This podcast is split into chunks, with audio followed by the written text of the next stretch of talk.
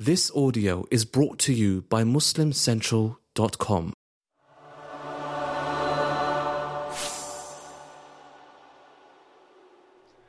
Assalamu alaikum wa rahmatullahi wa barakatuh, everyone, and welcome back to the first. Bismillah, alhamdulillah, wa salatu wa salamu ala rasulillah wa ala alihi wa sahbihi wa man wala.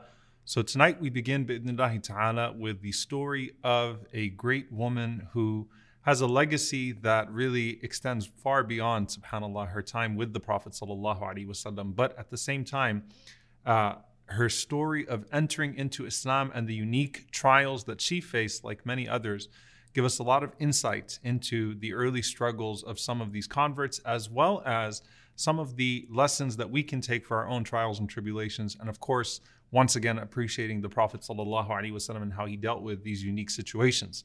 Now, with Umm Salama ta'ala anha, we're really going to talk about her story in, in two parts. So we're going to have to separate this out, inshallah ta'ala. The first part is her life with Abu Salama ta'ala anhu, her first husband prior to the Prophet sallallahu who has a great ranking himself. You know, we were talking about Ja'far ibn Abi Talib radiallahu ta'ala anhu being overshadowed by Ali ibn Abi Talib radiallahu ta'ala anhu. Talk about Abu Salama. You know, how often have you heard of the story of Abu Salama, who has a story himself that is worth its own biography? So we're going to talk about the early entrance into Islam of Umm Salama and Abu Salama and the painful struggle of this family to uphold what Allah subhanahu wa ta'ala had given to them. And then, of course, the separation of these two uh, more than once.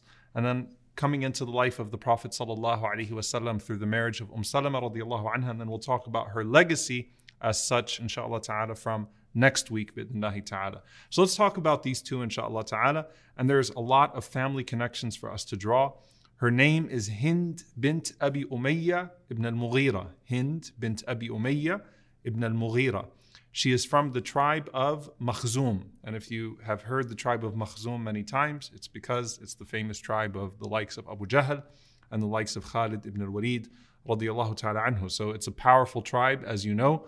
It is a tribe that, uh, you know, has something to do with much of the early rivalry with the Prophet. It is the tribe that tortured the family of Sumayya, Ammar, Yasir, and it is a tribe that also produced some of the greatest companions eventually uh, to the Prophet sallallahu alaihi wasallam. Of course, Umm Salama and Abu Salama, both being from this tribe uh, amongst Banu Makhzum. So her father, Abu Umayyah, was not just any Makhzumi. He was not just any tribesman, but rather he was the tribal chief of Banu Makhzum. He was known for his nobility. He was known for his generosity. He was known particularly for his hospitality to those that would come to Mecca for the various pilgrimages and, and, and festivals that would take place. So if you if you remember with Abu Jahl, there was this idea of Banu Makhzum and Banu Hashim competing. And a lot of that competition, you know, came down to hospitality. So Abu Umayyah was known as the one that would finance most of the hospitality on behalf of Banu Makhzum to those that would come to Mecca. So she grows up in this home of a noble leader. Now, her brothers, Amir, Abdullah, and Al Walid, they're also companions of the Prophet, ﷺ, but she precedes all of her brothers to Islam. So Abdullah and Walid would, uh, would do hijrah later on, and they would embrace Islam later on in the Madani period, not in the early days of persecution in Mecca. And Amir would accept Islam at Fatih Mecca, at the conquest of Mecca. And subhanAllah, one of the, the beautiful uh, things about this is you have uh, one of the situations where a brother is narrating a hadith from his sister. So many of the ahadith that we have from Umm Salama radiallahu ta'ala anha come through her brother Amir, who would accept Islam at the conquest of Mecca. So she precedes all of her siblings to Islam, but her three brothers would become Muslim. Her first cousin was Khalid ibn al-Walid radiallahu ta'ala anhu. And uh, if you if you think about the the chain here, you have Umm Salama, Hind, bint Abi Umayyah ibn al-Mughira, Khalid ibn al-Walid ibn al-Mughira, right? So there's a cousin in Khalid radiallahu ta'ala anhu, and Abu Jahl was her father's cousin. So she's not just from the same tribe as Abu Jahl, who is the chief enemy of the Prophet or of Khalid, who would fight against the Prophet for uh, most of the Prophet ﷺ's life in Islam, but then become, of course, a hero in Islam. But uh, she's she's also their direct relative. She's also, and this is this is a really interesting point, Subhanallah, that um, sometimes could be lost. She is also the sister of Ammar ibn Yasir through breastfeeding. Now remember, uh, there is law at the time where, and of course till now, where uh, lineage or, or uh, rather brothers and sisters mahram relationships could be established through uh, through breastfeeding. So she is the sister of Ammar ibn Yasir through uh, through breastfeeding. She is actually the one who narrates uh, a very famous narration about Ammar ibn Yasir radiallahu ta'ala anhu that taqtulu Ammara al-fi'atu al that Ammar radiallahu ta'ala anhu would be killed by the transgressing army. And she narrates this as the Prophet is, uh, is, is moving his fingers through the hair of Ammar radiallahu ta'ala anhu. So it gives you some insight also into Banu Makhzum, where you have Yasir and Sumayya uh, growing up, and Ammar growing up amongst Banu Makhzum, but of course, never actually from Banu Makhzum because of their status. But she is related to Ammar ibn Yasir radiallahu ta'ala anhu wa an ahlihi uh, ajma'in. So there's a lot to be said about that. Now let's talk about her husband. Her husband, Abdullah ibn Abdul Asad, also Makhzumi from Banu Makhzum. And he was the Prophet Wasallam's cousin from his mother's side. So the mother of Abdullah ibn Abdul Asad, uh, who is Abu Salama, his mother was Barra bint Abdul Muttalib. His mother was Barra bint Abdul Muttalib. So uh, she is uh, the the uh, of course the aunt of the Prophet sallallahu alaihi wasallam, making Abu Salama the first cousin of the Prophet sallallahu and he's also the Prophet sallallahu brother through breastfeeding. Okay, so uh, there's a close relationship between Abu Salama and the Prophet wasallam even prior to Islam, and this is important to note as well. When did Abu Salama and Umm Salama become Muslim?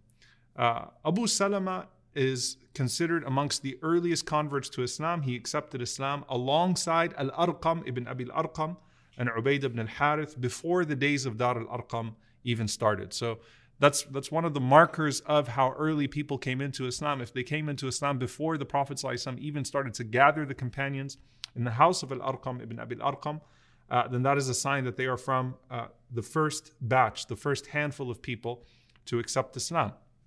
And so some of the narrations, they put Abu Salama as the 11th person to accept Islam. That's how early they put him, radiallahu ta'ala anhu.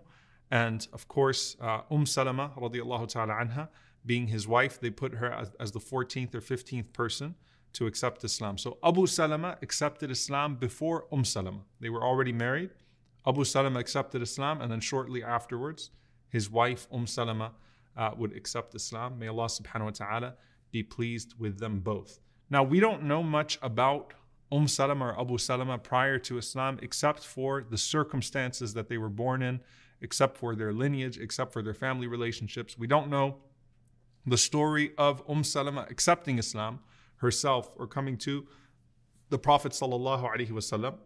However, what we do know is that these two, Abu Salama and Umm Salama, were amongst the few and are considered to be the first to make the three hijras.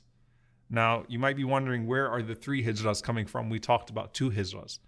There were two hijras to Abyssinia. Okay, two migrations to Abyssinia, and then, of course, the migration to Medina. Abu Salama and Umm Salama were amongst the first to migrate, and they are considered actually the first family to go to Habasha, to go to Abyssinia. And the second migration to Abyssinia is when the rumor had spread through Abyssinia that Quraysh had embraced Islam they came back to Mecca. When they realized it was not, not true, they went back to Abyssinia. Okay, so they made two hijras to Abyssinia. And uh, as they as they came to Mecca, one of the things that's narrated is that they were actually the guests of Abu Talib when they would come to Mecca. So that's how close they are to the family of the Prophet. And of course, a lot of that is through the mother of Abu Salama, uh, Barra bint Abdul Muttalib, uh, being from that family. So anyway, they, they're amongst those that made the hijrah twice to Abyssinia and then made hijrah to Medina. And so they're noted as the first uh, to make the three hijrahs. They served again, uh, uh, uh, you know, or they stayed in the house of Abu Talib. And most of the narrations about Abyssinia are actually through Umm Salama. So almost everything we know about An-Najashi. The story of Ja'far ibn Abi Talib radiallahu ta'ala anhu speaking to An-Najashi. The story of the two armies that we talked about last week and Zubayr radiallahu anhu being sent out swimming in the Nile to find out what had happened. All of that is narrated through Umm Salama radiallahu anha. So imagine what this woman has seen, right? Subhanallah.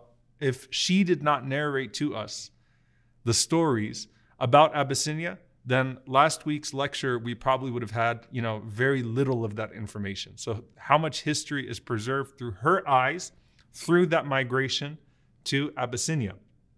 Just like Ja'far radiallahu ta'ala anhu and Asma bint Umays, they had their child in Abyssinia. So uh, Salama, who is the, the son of Umm Salama and Abu Salama, Salama was actually born in Abyssinia, born in this community in exile. So, anyway, as they are there in uh, Abyssinia and narrating what has happened of the glorious history that we took from Ja'far and from Najashi and all of those incredible stories that took place there in Abyssinia, what, what makes Umm Salama most famous or what makes her story the most famous outside of her marriage to the Prophet wasallam is what happens after they come back. Okay, after they come back. So they're in Abyssinia. They already came back when they heard that Quraysh had accepted Islam, and that was a false rumor. They went back to Abyssinia. They were amongst those that were close to a Najashi. She narrates all that happened in Abyssinia, and then they come to Mecca as they hear that the Prophet ﷺ is about to make the hijrah to Al Medina. Now, some people made hijrah directly from Abyssinia to Medina. So they're coming to Mecca and they're going to prepare themselves to accompany the Prophet ﷺ on his journey as he makes his way to Al Medina. So they come back to Mecca, Abu Salama, Umm Salama, and now their child, Salama, and they're staying in the house of Abu Talib. They prepare their luggage, they prepare everything that they're going to take with them. They set out to leave as a family. And subhanAllah, as these three people are together, all three of them are about to witness something that, you know, that, that's going to take them apart from each other. Abu Salam and Umm Salam and their child are heading out, and then Banu Makhzum comes and they intercept the, the, the, uh, the mount of Abu Salama, Umm Salama, and the child, and all that they have with them. And they bring with them archers and they bring swords. And Banu Makhzum, the family of Umm Salama in particular, they say that listen, Abu Salama is a crazy man and he can do whatever he wants to do. But Umm Salama, she's one of us. She's from our family. So she and her son have to stay with us. So they basically said Abu Salama, even though again he's related to them, he's from the same tribe, but Umm Salama's direct relatives. Umm Salama is closer in that she is the daughter of the chief right? The former chief of this tribe. And she's the first cousin of Abu Jahl and Khalid. They say, look, Abu Salama can go, we don't care about him, but the woman and the child will stay. And this is, of course, part of the psychological torture as well of the early Muslims. All right, so family separation that's going to take place here. So this whole scuffle um, arises. They're pulling them apart from one another, and they forcibly uh, separate Abu Salama from his wife and his son they send Abu Salama on his way to Medina. Okay, so they fight Abu Salama away from Umm Salama and the child.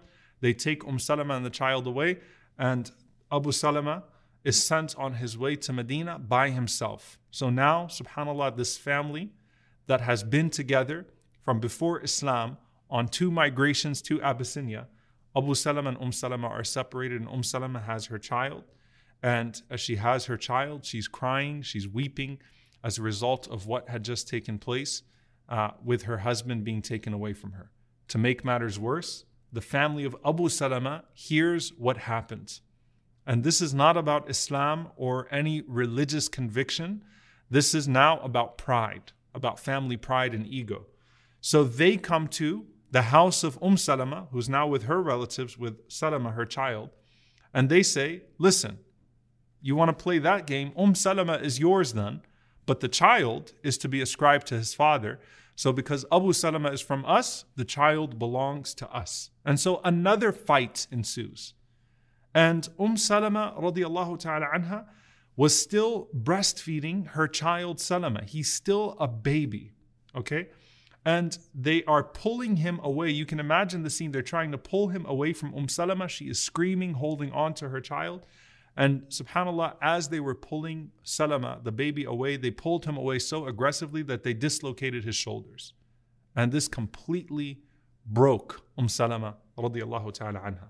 Can you imagine, subhanAllah, the, uh, the difficulty that she is facing, right? That she is in this situation where, you know, she, she does not have her husband or her child now.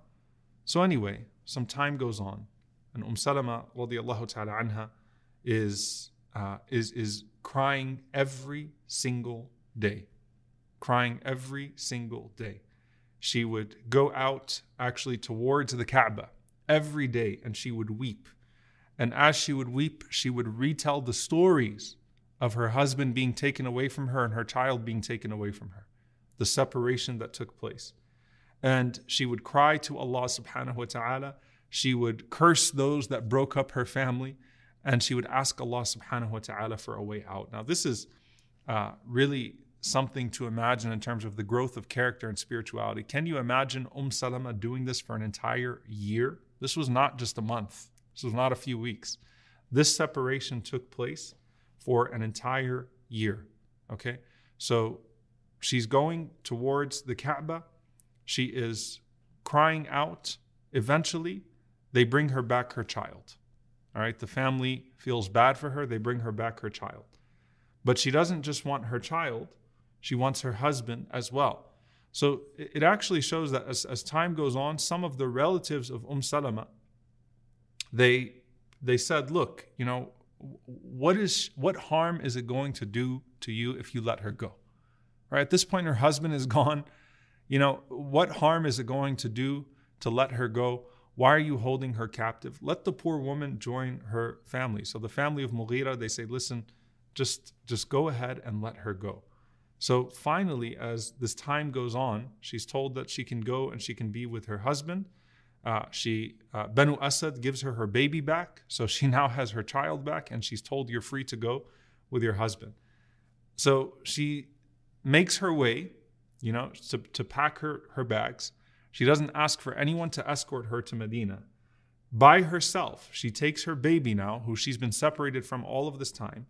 She mounts her baby and she starts to make her way out uh, towards Medina, all by herself all by herself. All she has is her camel and her baby. This is an extremely dangerous situation, especially in the hostility that took place at the time, right? She could be overtaken by highway robbers, her baby could die along the way, she could get lost.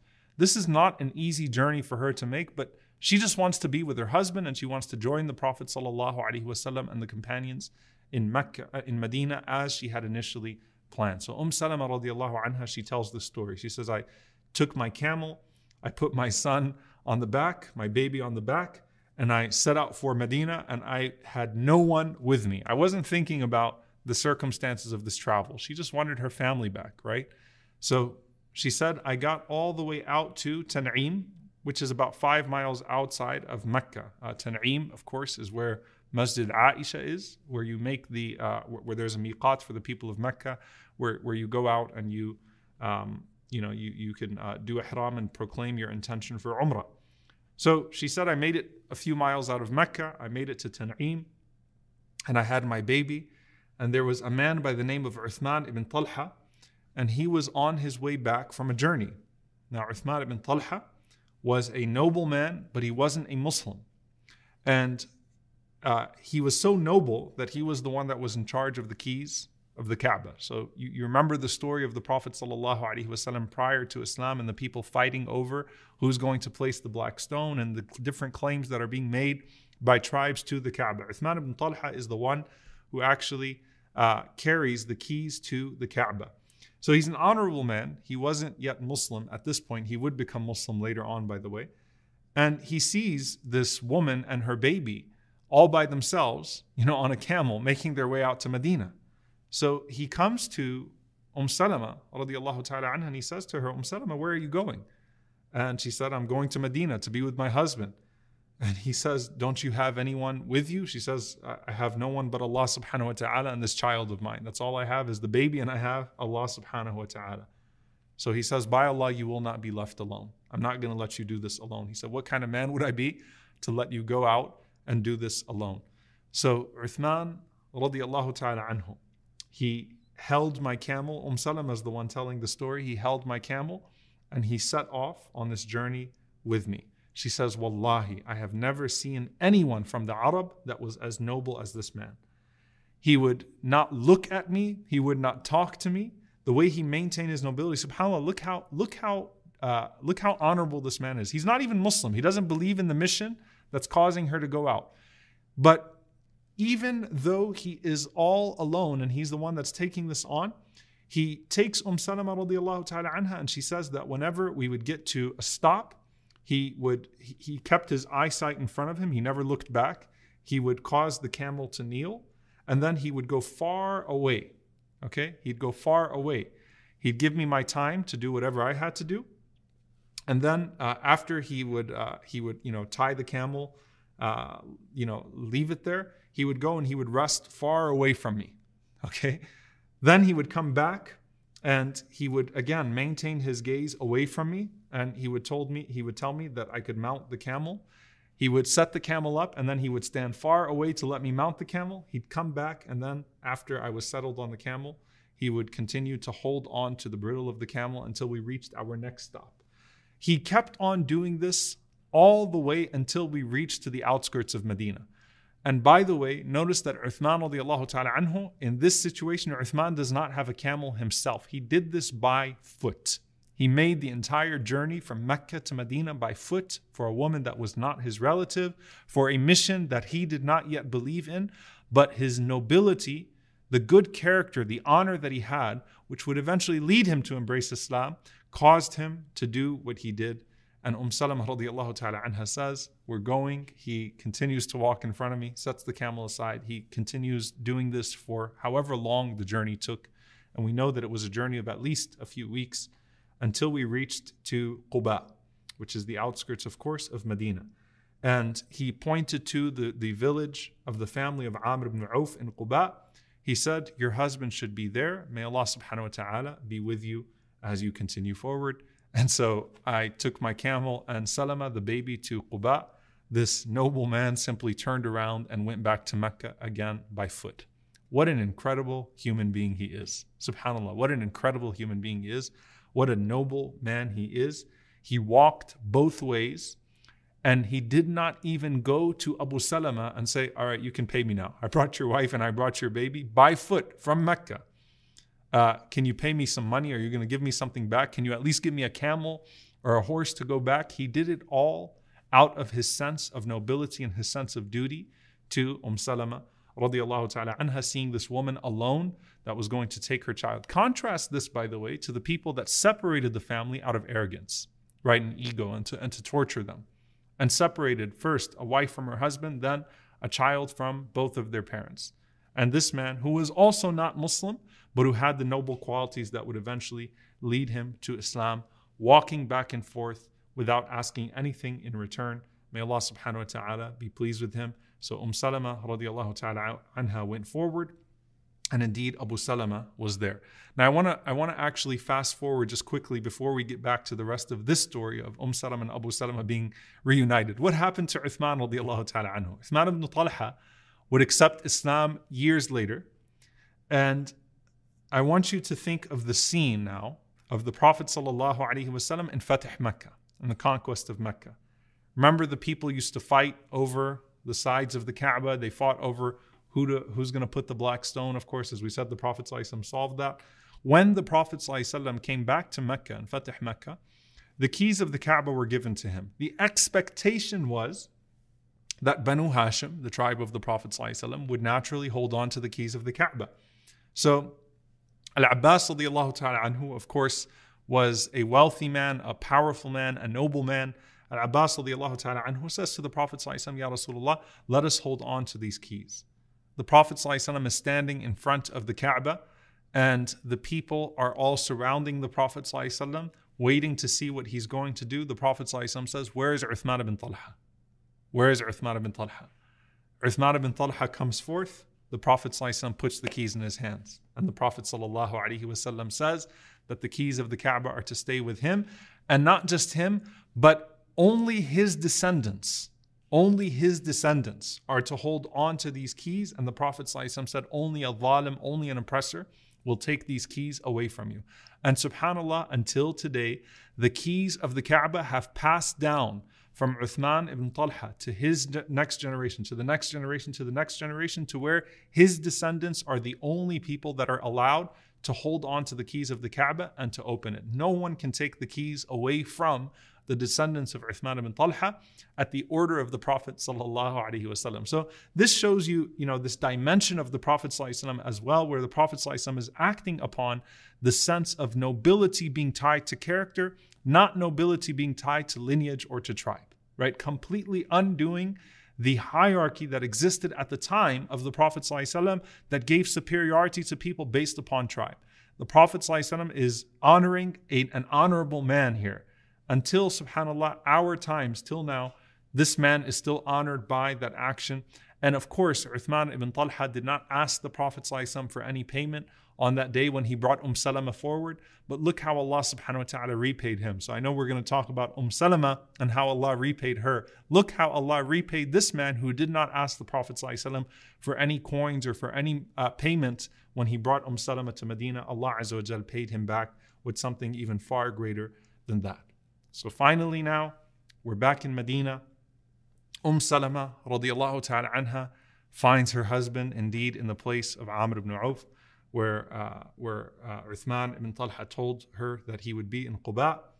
And this family will now stay together in Al Medina in the companionship of the Prophet. ﷺ, and they will go on to have more children. Uh, some narrations, which, are, which seem to be more correct, uh, suggest three more children. Some suggest even five more children, uh, giving them either four children or six children in total, because as we said, Salama was born in Abyssinia. So then they have Durra, who is uh, uh, a daughter, Umar, and Zainab. Okay, so Salama, Durra, Umar, and Zainab. And uh, some mention two other children, Muhammad and Umm Kulthum, but it seems uh, more correct to say that they had four in total that were, uh, that were born to them, three uh, immediately, one after the other in Medina. Literally every year, there was a child that was born to Abu Salama and Umm Salama. May Allah subhanahu wa ta'ala be pleased with them and the whole family. Abu Salama is a close companion of the Prophet sallallahu He accompanies the Prophet sallallahu in Badr, so he is a person who made the three hijras and then he fought in Badr, so he has the noble title of being amongst the people of Badr, the veterans of Badr, who of course uh, hold a lofty position in Islam. He then accompanies the Prophet ﷺ in Uhud and he fights alongside the Prophet ﷺ bravely in Uhud. And he is wounded in Uhud and the wounds in Uhud would eventually cause him to pass away. Okay, so it would be months later, but the wounds that he uh, that he takes in Uhud would eventually be the wounds that would reopen, or the sickness or the infection that comes as a result of those wounds would be the wounds that Abu Salama would pass away from. But until that time, for three years, you have Abu Salama, Umm Salama. Umm Salama gets pregnant every year. A new child is brought into Medina, Abu Salama, a brother of the Prophet ﷺ, one of the most beloved companions to the Prophet ﷺ. And he comes home from the companionship of the Prophet ﷺ one day and he's full of joy. And Umm Salama radiallahu ta'ala anha uh, gives us this narration. She says, Abu Salama came home so happy. And he said to Umm Salama, I heard the Prophet ﷺ say something today أحب إلي من كذا وكذا. It was more beloved to me than this and that. It's the most beloved thing to me to hear. What an amazing thing I heard from the Prophet ﷺ today. Umm Salama said, What is it? He says, I heard the Prophet ﷺ say that whoever says at the moment of calamity, Inna lillahi wa inna ilayhi raji'un, Allahumma ajirni fi musibati wa khlufli khayran minha. The very famous dua, Inna lillahi wa inna ilayhi raji'un. Allahumma ajirni fi musibati wa khlufli khayra minha. That of course to Allah we belong and to Allah we return. O Allah, compensate me for my, tra- my, my tragedy and give me better than that which was taken away from me. O Allah, compensate me for my tragedy and give me better than that which was taken away from me. Abu Salama said, I heard the Prophet say, Whoever says this at the moment of calamity will be given something better by Allah subhanahu wa ta'ala. Abu Salama has no idea at the time that he is giving Umm Salama the dua that she will make when he dies. Subhanallah, he's narrating it from the Prophet ﷺ, and he is the one in complete joy and happiness because this is an amazing dua that the Prophet ﷺ is teaching the companions here. Sometime after that, as we said, Abu Salama was wounded in Uhud. After Uhud, he struggled with those wounds. He tried to fight through them. His sickness uh, was on and off. He even, in fact, went on another expedition, according to some narrations, and his wounds were reopened. And eventually, he would succumb to those wounds month, months after uh, Uhud, uh, up to six months after the battle of Uhud. And Umm Salama ta'ala anha narrates the incident uh, that takes place there. She says Rasulullah sallallahu alaihi wasallam came to our home, and some of the relatives of Abu Salama were surrounding him in his bed, and the Prophet sallallahu alaihi wasallam stood on top of Abu Salama, and of course this is a, a dear companion to the Prophet sallallahu and the relatives are surrounding the bed of Abu Salama, and Abu Salama is looking up, and as you see with some people when they pass away uh, suddenly his sight became fixed. Okay, so he was looking up, he was breathing hard, ta'ala anhu. He was trying to overcome his wounds, he was not able to, and his sight became fixed. And he stopped breathing. And the Prophet sallallahu alaihi wasallam, he took his two noble fingers, wasalam, and he closed the eyes of his beloved companion, Abu Salama. And he said, sallallahu alaihi wasallam, that when the body passes away, when the, when, when the person passes away, the soul follows the sight.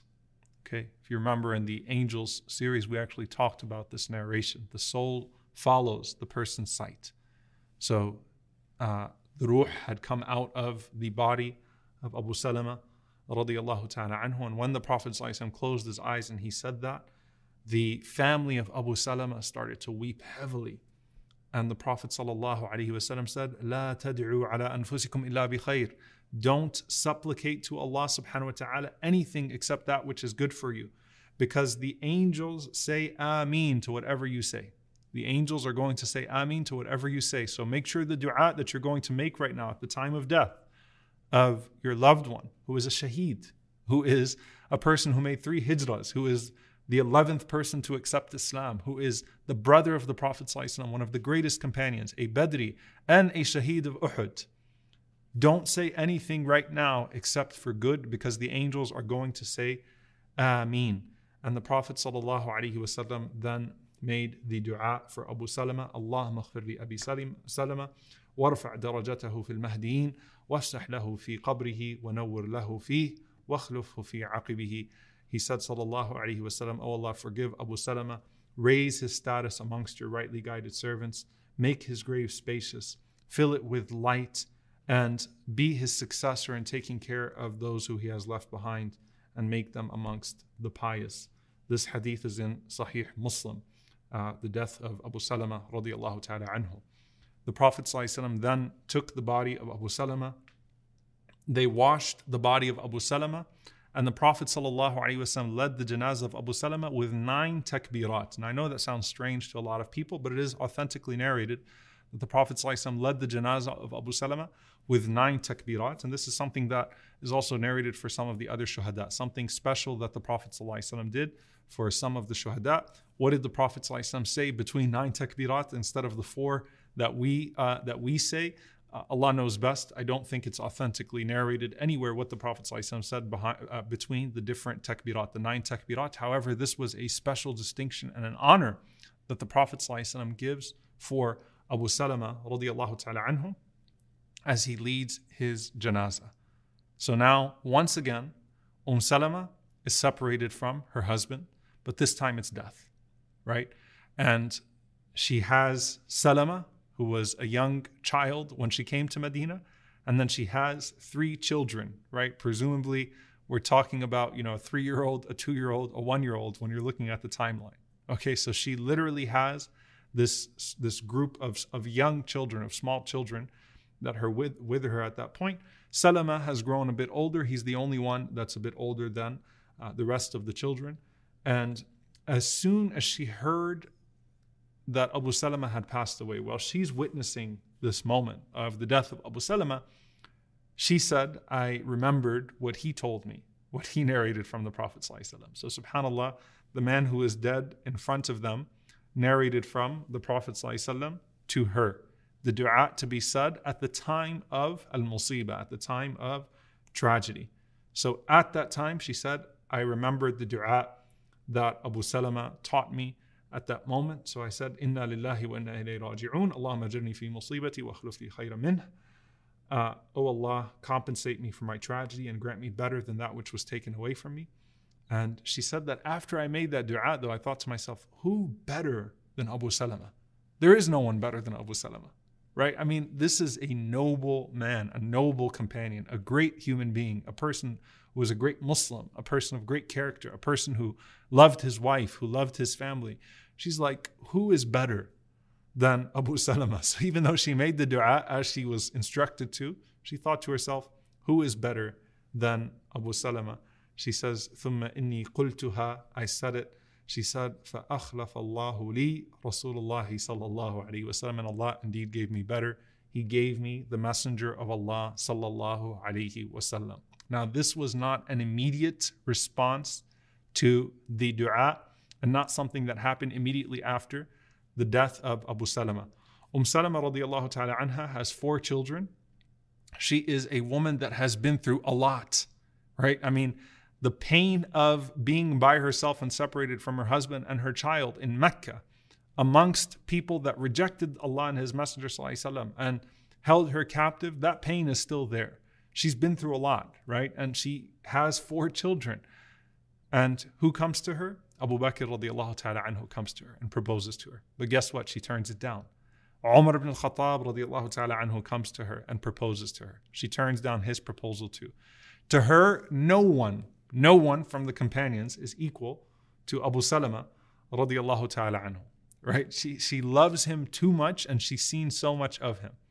But then the proposal comes to her, of course, from the one man who was indisputably better than Abu Salama. You know, she could argue that no, no one else was better than Abu Salama, but she can't say that the Prophet ﷺ was not better than Abu Salama. So she says, Rasulullah sallallahu alayhi wasallam sent to me Hatib ibn Abi Balta'a to propose on his behalf.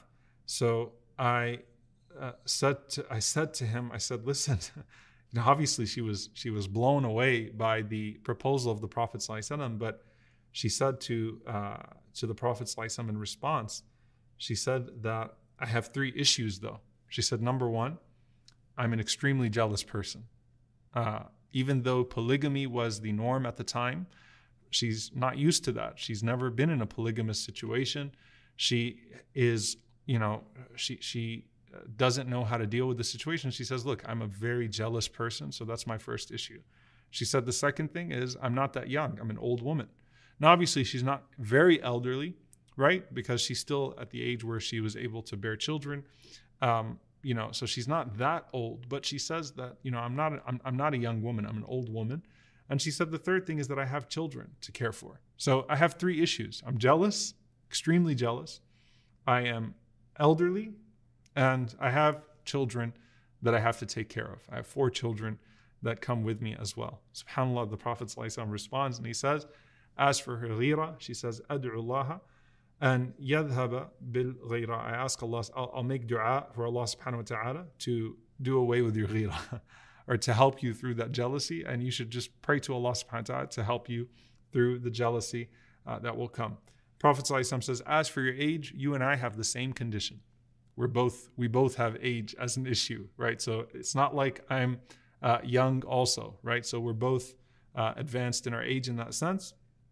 And then the Prophet says, And as for your family, they are my family. This is beautiful. As for your family, they will be my family. Your family will not be treated any differently as they come into the household of the Prophet. And so indeed Allah subhanahu wa ta'ala answered her dua and granted her better than Abu Salama, who was very hard to top, right? But he can only be topped by the Messenger of Allah sallallahu himself.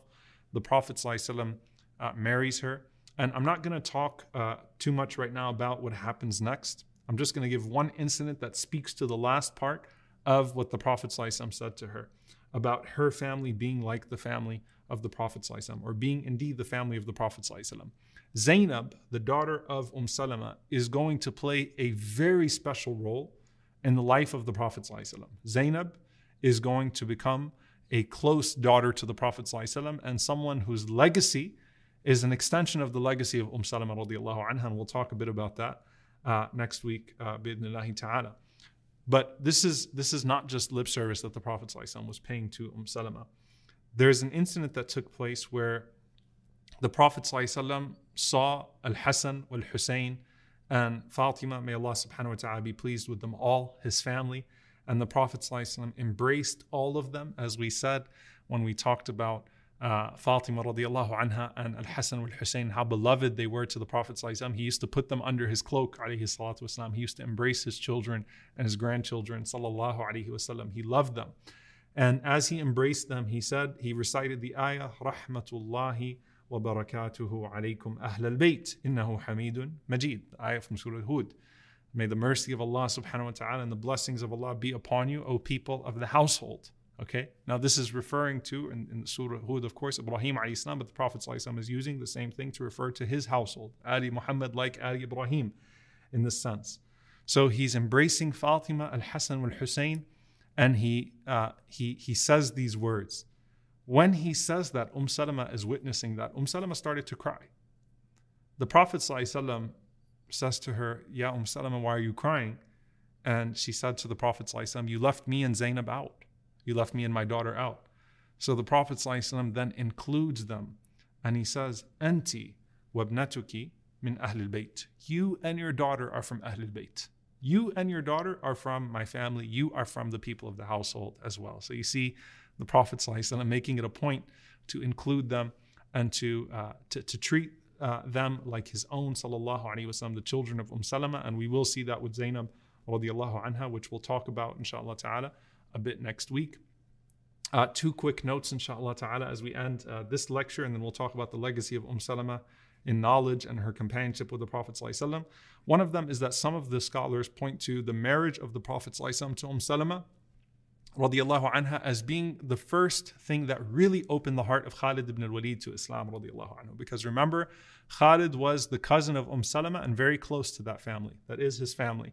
So when he heard that the Prophet ﷺ married her, uh, this, this uh, noble woman from Banu Makhzum, his cousin, then that was something that softened his heart towards the Prophet ﷺ.